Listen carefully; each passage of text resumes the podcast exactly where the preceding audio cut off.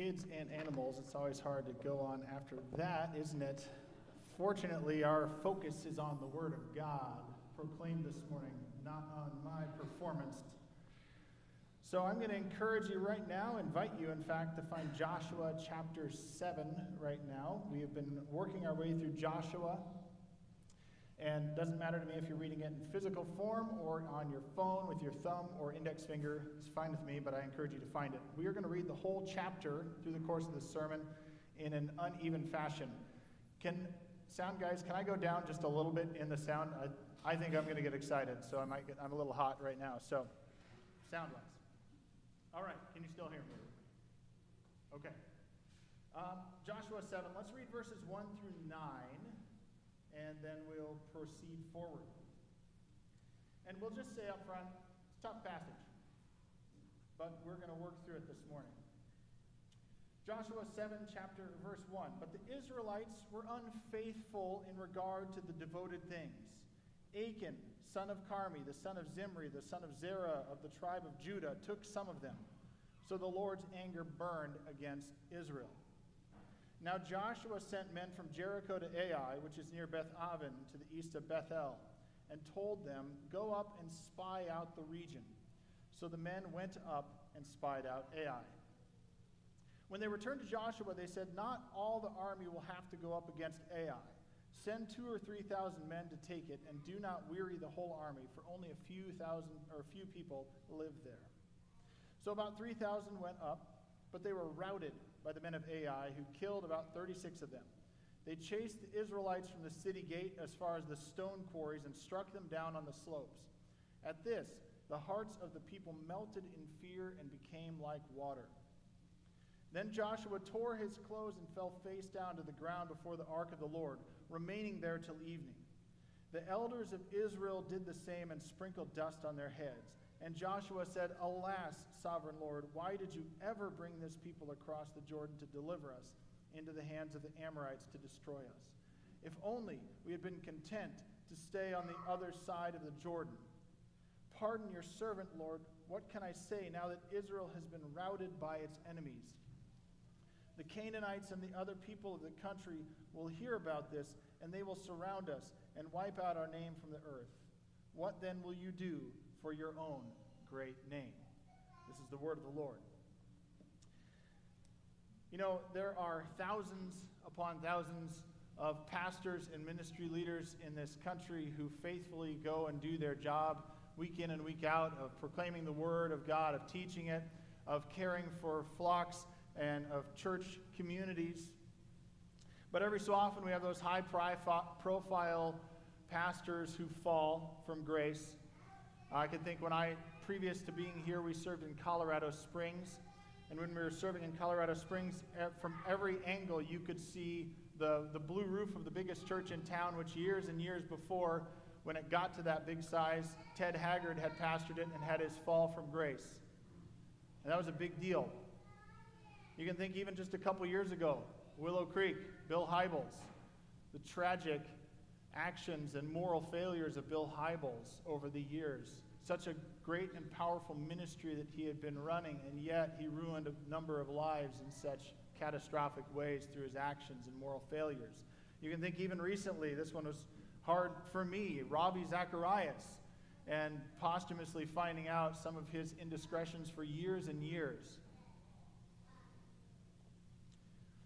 All these leaders tried to hide their sin from the world and hide their sin from God. Didn't work. In the end, uh, their ministry suffered and the mission was smeared because they sinned and then they tried to hide it. It wasn't the hiding, they sinned. That was the problem, but they tried to hide it too, which just made it all the worse and all the more catastrophic. So too is the sin of Achan right here. He sins and then he thinks God won't notice. It's a double failure. We've been talking in this sermon series on Joshua about living God's mission as God's people, and that living God's mission takes courageous conviction. You know, that conviction, that idea of what we believe, we actually have to live it out, and sometimes it takes courage to do that.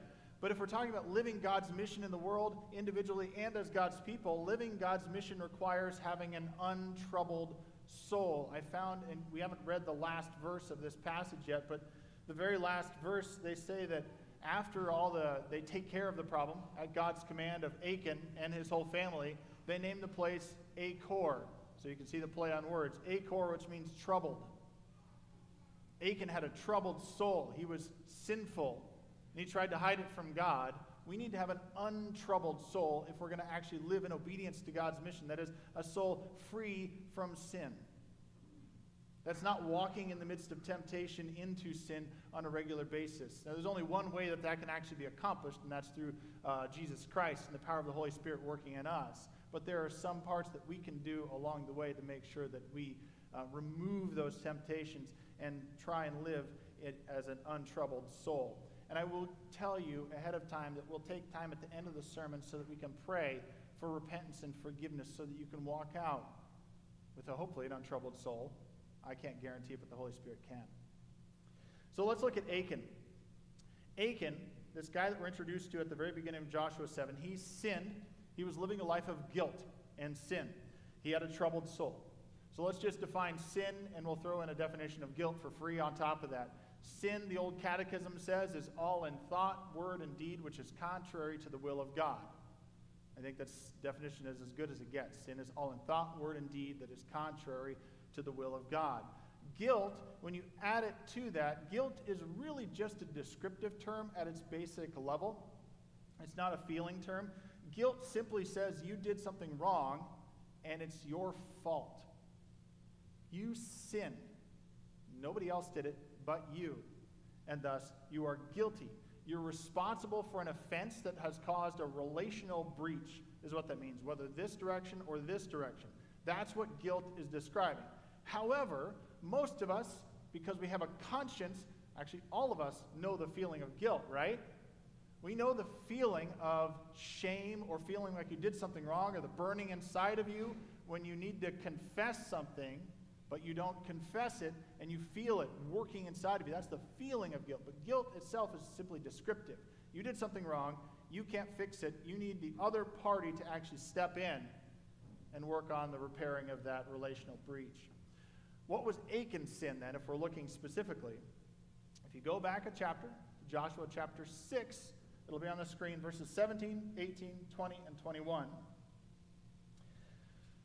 It says in 17, the city, that's Jericho, the city and all that is in it are to be devoted, herem, to the Lord. Only Rahab the prostitute and all who are with her in her house shall be spared because she hid the spies we sent. But keep away from the devoted things, herem, so that you will not bring about your own destruction by taking any of them. Otherwise, you will make the camps of Israel liable to destruction and bring trouble on it. Verse 20. When the trumpet sounded, the army shouted, and all the sound of the trumpet, when, or, and at the sound of the trumpet, when the men gave a loud shout, the wall collapsed. So everyone charged straight in, and they took the city. They devoted Herem, the city, to the Lord, and destroyed with the sword every living thing in it men and women, young and old, cattle, sheep, and donkeys. Just as a note here, uh, before I talk about my throat clearing in the midst of that, uh, that when it says that in verse 21 they, dis- they destroyed everything with the sword, every living thing in it, that's an idiom. That's a figure of speech saying this place could never be rebuilt. There's certainly cattle or something could have gotten away in the midst of that, but it's a, it's a way of saying they did what they were supposed to do obediently, and this city will never be rebuilt again. That's what that means. Now, I was, as I was saying the word herem, some of you, my translation had devoted things, some of yours might have ban in your text. Um, that which is devoted to the Lord is what's written in there. That Jericho itself was under, it's the, the Hebrew word is herem, that which is devoted to the Lord or banned. Um, it's only for God's purposes. And you can think of it at basic level terms this way you can't lend out what is not yours. So if any of us decided to walk down the street right now and we saw a lawnmower in somebody's front yard, we can't say to the person across the street, Your lawn looks unmowed. I'm going to grab this lawnmower and take it over and let you borrow it. You can't do that because that's not my lawnmower to lend out. Nobody can walk across the aisle right now and grab somebody else's phone and lend it out to somebody else because it's not yours to lend, right? It belongs to somebody else. You can't lend what's not yours. Jericho was devoted to the Lord. God had his claim on it, and it was devoted to the Lord because the Canaanites lived in opposition to God. They sinned generation upon generation. This had been going on for centuries. That they were devoted, that they were living in opposition to God. They were sinning. If you want, you uh, let's just do a little quiz. What's the most well-known Canaanite city that in the Bible is known as Sin City? It's actually two names put together. Any ideas? Sodom and Gomorrah, most well-known of the Canaanite cities. That's not quite a thousand years, depending on how you cut it. You're talking centuries, maybe up to a thousand years before this happens, and things didn't change from that point on. The Canaanite tribes still lived that way. To the point that when they're going to enter the promised land, when Israel's going to enter the promised land the first time around, before they sin themselves, God gives instructions in Leviticus, Leviticus 18, uh, we'll start at verse 24, but Leviticus 18 talks about all the sexual immorality that's going on uh, in the Canaanite cities. And he says, Do not defile yourselves in any of these ways, because this is how the nations that I'm going to drive out before you became defiled. You see, that's the problem. That's the problem in Canaan that God is fixing. Even the land was defiled, God tells them, so I punished it for its sin, and the land vomited out its inhabitants. But you must keep my decrees and my laws. The native born and the foreigners residing among you must not do any of these detestable things.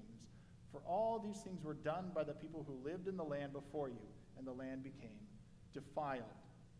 And if you defile the land, it will vomit you out, as it vomited out the nations that were before you. Everyone who does any of these detestable things, such persons must be cut off from their people. Keep my requirements and do not follow any of the detestable customs that were practiced before you came, and do not defile yourselves with them. I am the Lord your God. Among the Canaanites, you can look in Scripture, and if you do some research outside, you can see uh, a number of ways that they were clearly sexually immoral in a great many ways. They uh, worshipped Molech and committed child sacrifice as a normal practice. Uh, they certainly had a lot of idolatry. And they even had a sort of a parody of Yahweh, the one true God, that they had pulled into their pantheon of gods called El. That was sort of just one of many that they had pulled in. And they weren't without knowledge of this, we can see through Scripture. Rahab obviously points to the fact that they knew, they were melting in fear. They knew that God was powerful and that God had called them to something else. You can see that throughout, even back in, in the Sodom and Gomorrah passage, there, there's clearly the opportunity for them to turn, and they don't, and they don't, and they don't. God worked outside of Israel as well. God called Israel as covenant people to call the world to him, but God obviously, you can see places in Scripture where he's working outside of Israel as well to call people to him. He was doing that in Canaan as well, and they did not respond. So when we talk about this idea of a herem, that's God's holy war. God is holy. If there's one of the sort of overarching things we should get from the Old Testament on God's character, it's that God is holy. That stands out. Not simply that God is love, that's important, but God is holy stands out over all the Old Testament, the, the first half of the Bible. And when it comes to a holy war, God can fight this against Canaan because they've sinned against him and because God is holy. That's the first thing to understand. Only God can give the command for war in this case. God uses Israel for his purposes to do this, but it's God's war because they're God's enemies, not Israel's. Second thing we can understand about this kind of holy war idea, the herem, is that Israel fights for God, and as I said, these are God's enemies, but sometimes Israel can forget that. Right? Israel is fighting for God, God is not fighting for Israel. We have to understand that when we understand what's going on in these tough passages. And the third thing is because then it's God's battle, and God's war, and God sends the Israelites in, it's God's victory when it happens. Thus, it's God's stuff to do with what he will. So when Achan takes the stuff that they're not supposed to take, whose stuff is he taking? God's. Whether they got the instruction or not, he's taking God's stuff. But they got a specific instruction, and Achan specifically ignored that instruction. And he suffers the consequences. So we can talk about sin and its consequences as we look at the passage, and we'll read the second half of it here in a moment. But sin has consequences, and footnote, they're bad. So let's read the rest of the passage starting at verse 10. And it doesn't get better for Achan. Starting at verse 10, it says, The Lord said to Joshua, Stand up. What are you doing down on your face? Israel has sinned, and they have violated my covenant, which I commanded them to keep. They have taken some of the devoted things. They have stolen. They have lied. They have put them with their own possessions. That is why the Israelites cannot stand against their enemies. They turn their backs and run because they have been made liable to destruction. I will not be with you anymore unless you destroy whatever among you is devoted to destruction. Go, consecrate the people. Tell them, consecrate yourselves in preparation for tomorrow. For this is what the Lord, the God of Israel, says There are devoted things among you, Israel. You cannot stand against your enemies until you remove them. In the morning, present yourselves tribe by tribe. The tribe the Lord chooses shall come forward, clan by clan. The clan the Lord chooses shall come forward, family by family. And the family the Lord chooses shall come forward, man by man. Whoever is caught with the devoted things shall be destroyed by fire, along with all that belongs to him. He has violated the covenant of the Lord and has done an outrageous thing in Israel. Early the next morning, Joshua had Israel come forward by tribes, and Judah was chosen. The clans of Judah came forward by the Zerah, and the Zerahites were chosen. He had the clans of the Zerahites come forward by families, and Zimri was chosen. Joshua had his family come forward, man by man, and Achan, son of Carmi, the son of Zimri, the son of Zerah of the tribe of Judah, was chosen.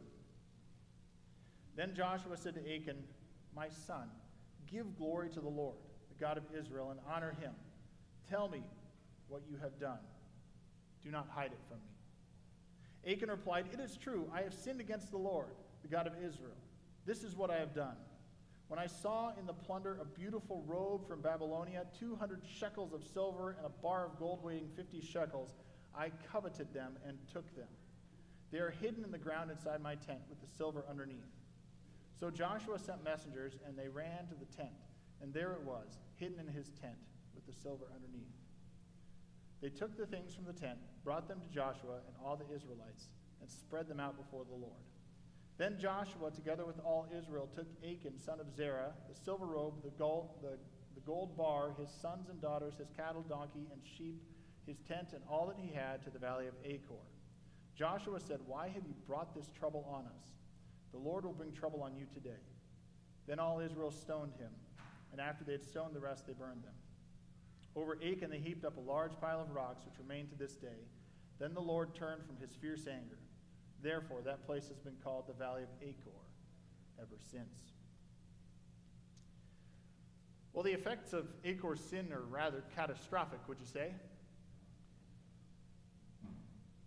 What are the effects of sin? We can talk about the relational breakdown and all that happens, but if I were just to give four simple terms to it, I'd say the effects of sin, we can see it here, are confusion, blame, forgetfulness, and loss among so many other things. There's confusion among the people of who are we and what are we doing here? Why are we even doing this? Why are we obeying?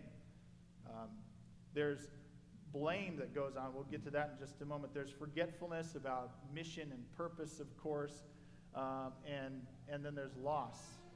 Achan certainly loses. The people certainly lose. There are people that die in the battle that shouldn't have died in the battle because Achan, one guy, was disobedient, and that affected the whole of Israel.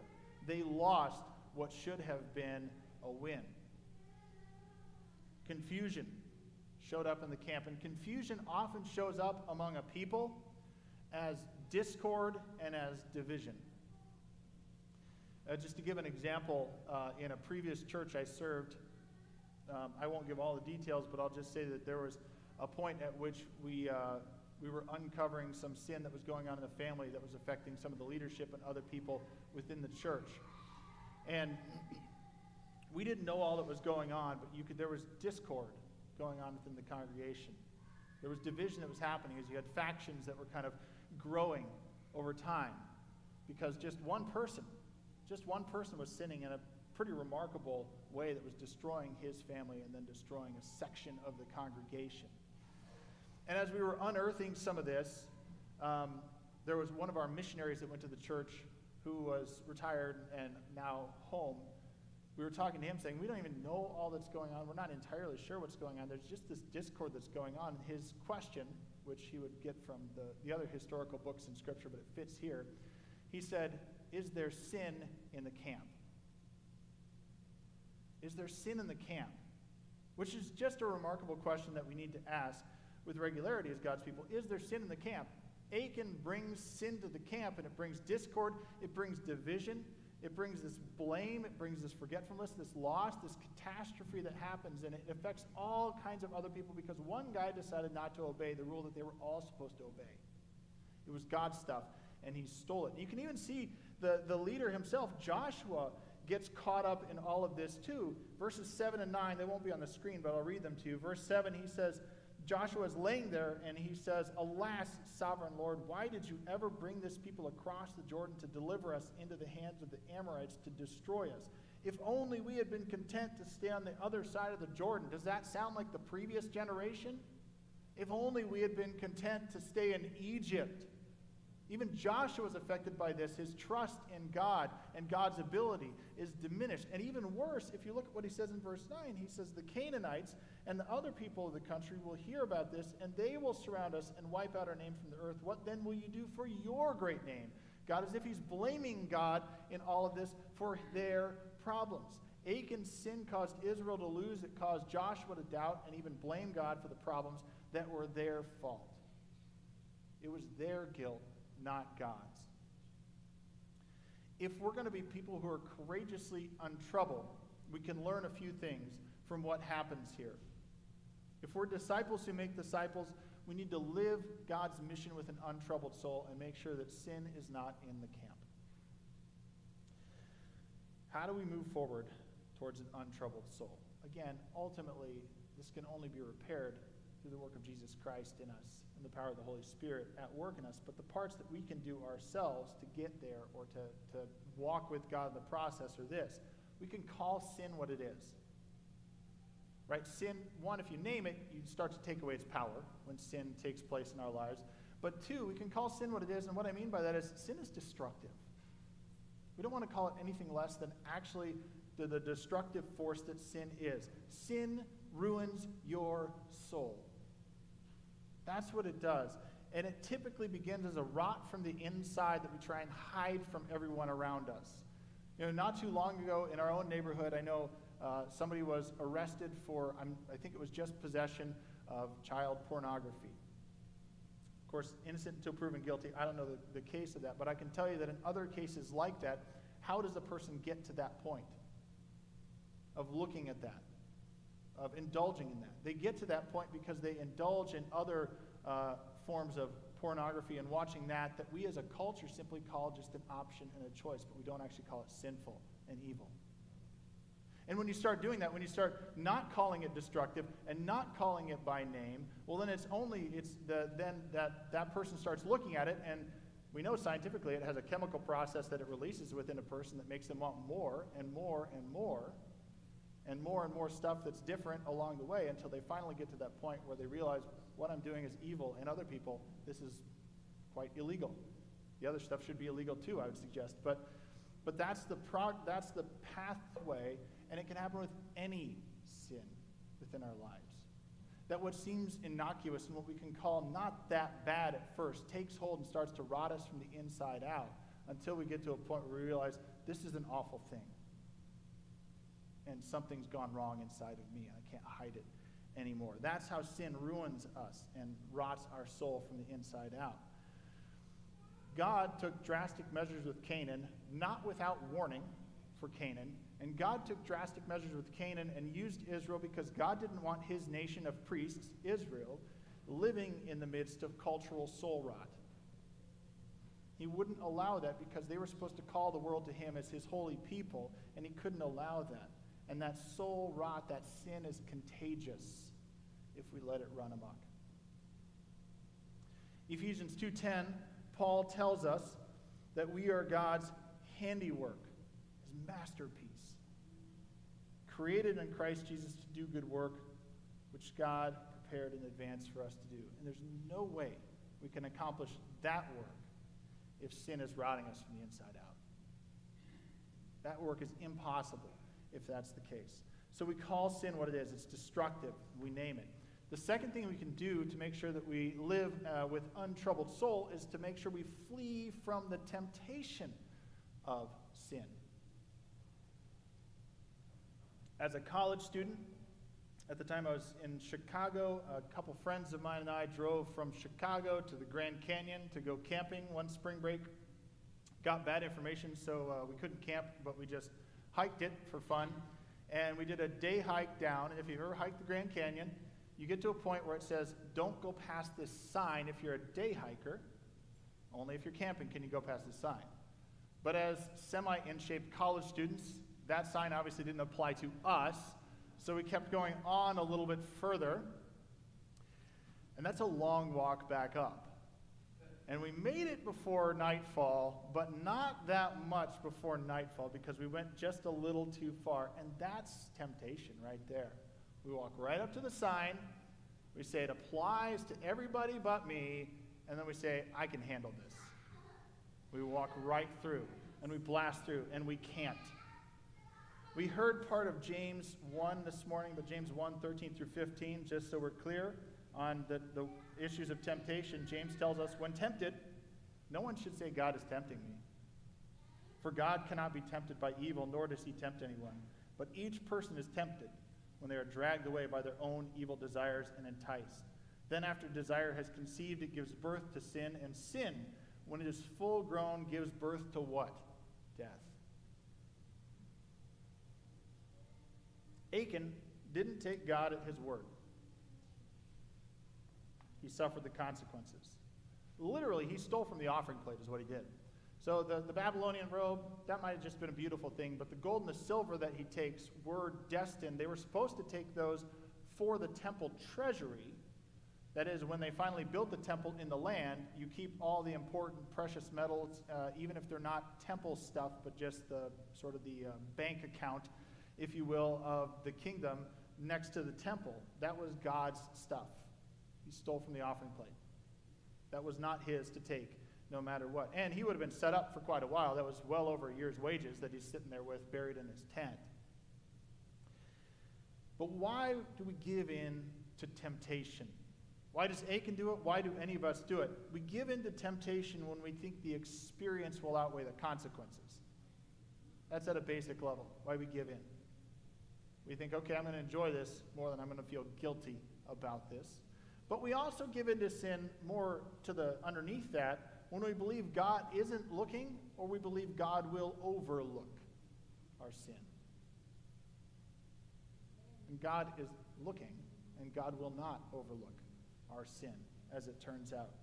God is gracious. Yes, He gives Canaan a chance, He gives us a chance, but God is holy. He won't let it stand forever. So here's a question to consider. When you are when are you tempted to or where are you tempted to cross the line right now? in your life? Don't answer to me, answer to yourself. Where, where are you tempted to cross the line right now? And how can you take two steps back from the line? So we call sin what it is. We flee from the temptation of sin. The third thing is we own it, we repent of it, and we seek forgiveness. Back in the 70s, Karl Menninger, the doctor, psychiatrist, wrote his book, Whatever Became of Sin. Still rings true today we tend to rename sin to kind of pass it off as other things, whether it's certain pathologies or crimes or passions, right? We tend to rename it so it, it kind of tempers it and we can just give into it and call it other things. But that still doesn't, it, sin is sin. It is what it is. We can't pass it off as something else. If we do something wrong, when we sin against others, when we sin against God, you have to be specific in repenting. You can't generally repent of a specific sin, because then you didn't really repent. It's like somebody doing something wrong to you and generally apologizing without apologizing for the specific thing, right? It's a useless apology. We see politicians do it all the time. You know, I'm sorry you felt like such a baby when I said that, or whatever it is that they say, but they don't actually apologize for it. If you commit a specific sin, you specifically need to repent. Achan, to his credit, actually names the sin in the end. But he's gone kind of beyond the point of of no return in his particular case. If you look at verse 20, it won't pop up on the screen, I'll just read it. It says, Achan replied, It is true, I have sinned against the Lord, the God of Israel. This is what I have done. When I saw in the plunder a beautiful robe from Babylonia, 200 shekels of silver, and a bar of gold weighing, weighing 50 shekels, I coveted. He tells us exactly what he did. And sin, when it, when it lives in us like that, it leads to guilt, which leads to separation from God. It means we can't do his mission. It means something inside of us is wrong and is rotting away. I found this uh, encouraging word from David Oginde this week, a pastor in uh, Kenya. He says the greatest impediment to our success is usually not the many obstacles we encounter. The real enemy to living a victorious life, an untroubled soul life, is never the strongholds that Satan may hold against us. For as long as we are obedient to God's word, even the strongest barrier will have to give way. The highest wall will come tumbling down. The one thing that will most certainly spell doom to every effort we may seek to make on our own way to the top is unconfessed sin. With unconfessed sin in our hearts, we open ourselves and others to defeat. Sin must be dealt with before we can expect God's blessing and victory. Consider the depth of the sin that's there, too, in Jericho. At the very end of Joshua chapter 6, God asks for them to, they burn Jericho. I don't know if you've considered this week uh, what an ancient siege was like of a city. Um, in the ancient world, when they surrounded the city and had it under siege for in their, this case, it was a week, but it was plus because they were camped out for a while and people were melting in fear and probably stuck inside for a long time. But if you have weeks or even months of circling a city under siege, what happens in that city? You've got to have food, water, and a place to get rid of the food and water uh, once it goes through your body, right? Those are three very important things. You're going to run out of food and water eventually. That causes fear. And if you don't have good sanitation because you can't get it out of the city, that city's going to be in terrible hygienic shape when the siege comes. And you can actually look at ancient archaeological digs of cities that were under siege for long periods of time, and they'll see a burn layer because a conquering army would come in and say, This place is uninhabitable after the siege, and they would just burn it down. The same thing is true uh, both because of their sin and probably because of the actual uh, siege that took place. The city was burned it was done, never to be rebuilt again. Cursed is anyone who rebuilds this place. And when we repent of our sin, we actually need to do the same thing with what caused us to sin in the first place, to burn it down. There should be kind of a burn layer in that historical part of our life where we've said no to what caused us to sin and yes to what God will do in us. That's what repentance is, to even avoid the temptation to go back there, destroy what took us there. So here's a question to consider Where are there strongholds in your life that maintain a troubled soul? Where, where do you still allow that troubled soul to be maintained because you've got walls up? Because you, you, there's a siege going on around you, but you won't let God really come in. What needs to be released for God to do a new work in you? There's just no getting around that this is a tough passage. It really is. But if we understand the fourth thing that I wanted to point out about um, living in untroubled as with an untroubled soul is that we need to know God's heart. Right? It is a tough passage. I think it's tougher if we don't understand God's heart and how God operates and God's character. If, if all we understand about God is sort of this cultural notion that we have of God as love, and the way we often use it in culture, that God wouldn't do anything that would restrain my passions and desires in me. Well, that's not how God's love works, actually. God is holy and loving at the same time. God does nothing immoral, nor can He, and He's not going to let that continue to stand in you if there's any chance to have a relationship with Him, which is what we were designed for. We need to know God's heart. Living God's mission requires an untroubled soul. Let's take some time to pray as we conclude this. And so I'm going to invite you to join me in prayer. We're going to take a little time of confession or repentance. It won't be long, but um, I'd ask you to, to close your eyes. Let's do this together and, and let's remove any barriers between us and God that we could walk towards having an untroubled soul. Lord, we come before you today knowing that your Son, Jesus Christ, won the victory to release us from the power of sin and from the consequences and curse of sin in this world and in the life to come. We want to be your kingdom people.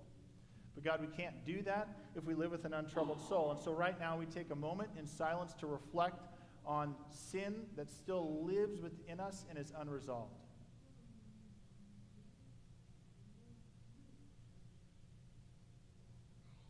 Lord, we name the sin that's going on within us. And we take time to lay it before the altar in front of the cross that you would forgive us of that sin as we lay it down, Lord. We ask that you help us in the action of repentance to actually turn from it and to even kill the desire in us to do it again so that we're not tempted to walk in. That you build in us the desire to not even walk towards temptation. That you build in us your own heart we ask for forgiveness. If, if you're in this room today or at home today and you've never asked for forgiveness from Jesus Christ specifically to become his disciple, then just simply ask for that forgiveness now. Say, Lord, I repent. And I turn to you. I ask for your forgiveness to walk in faith with you. I want to be your disciple, Lord Jesus. May we be found faithful, God. Faithful to your mission, faithful to your heart, your people of grace and love, of truth and holiness walking forward together, disciples who make disciples. Amen.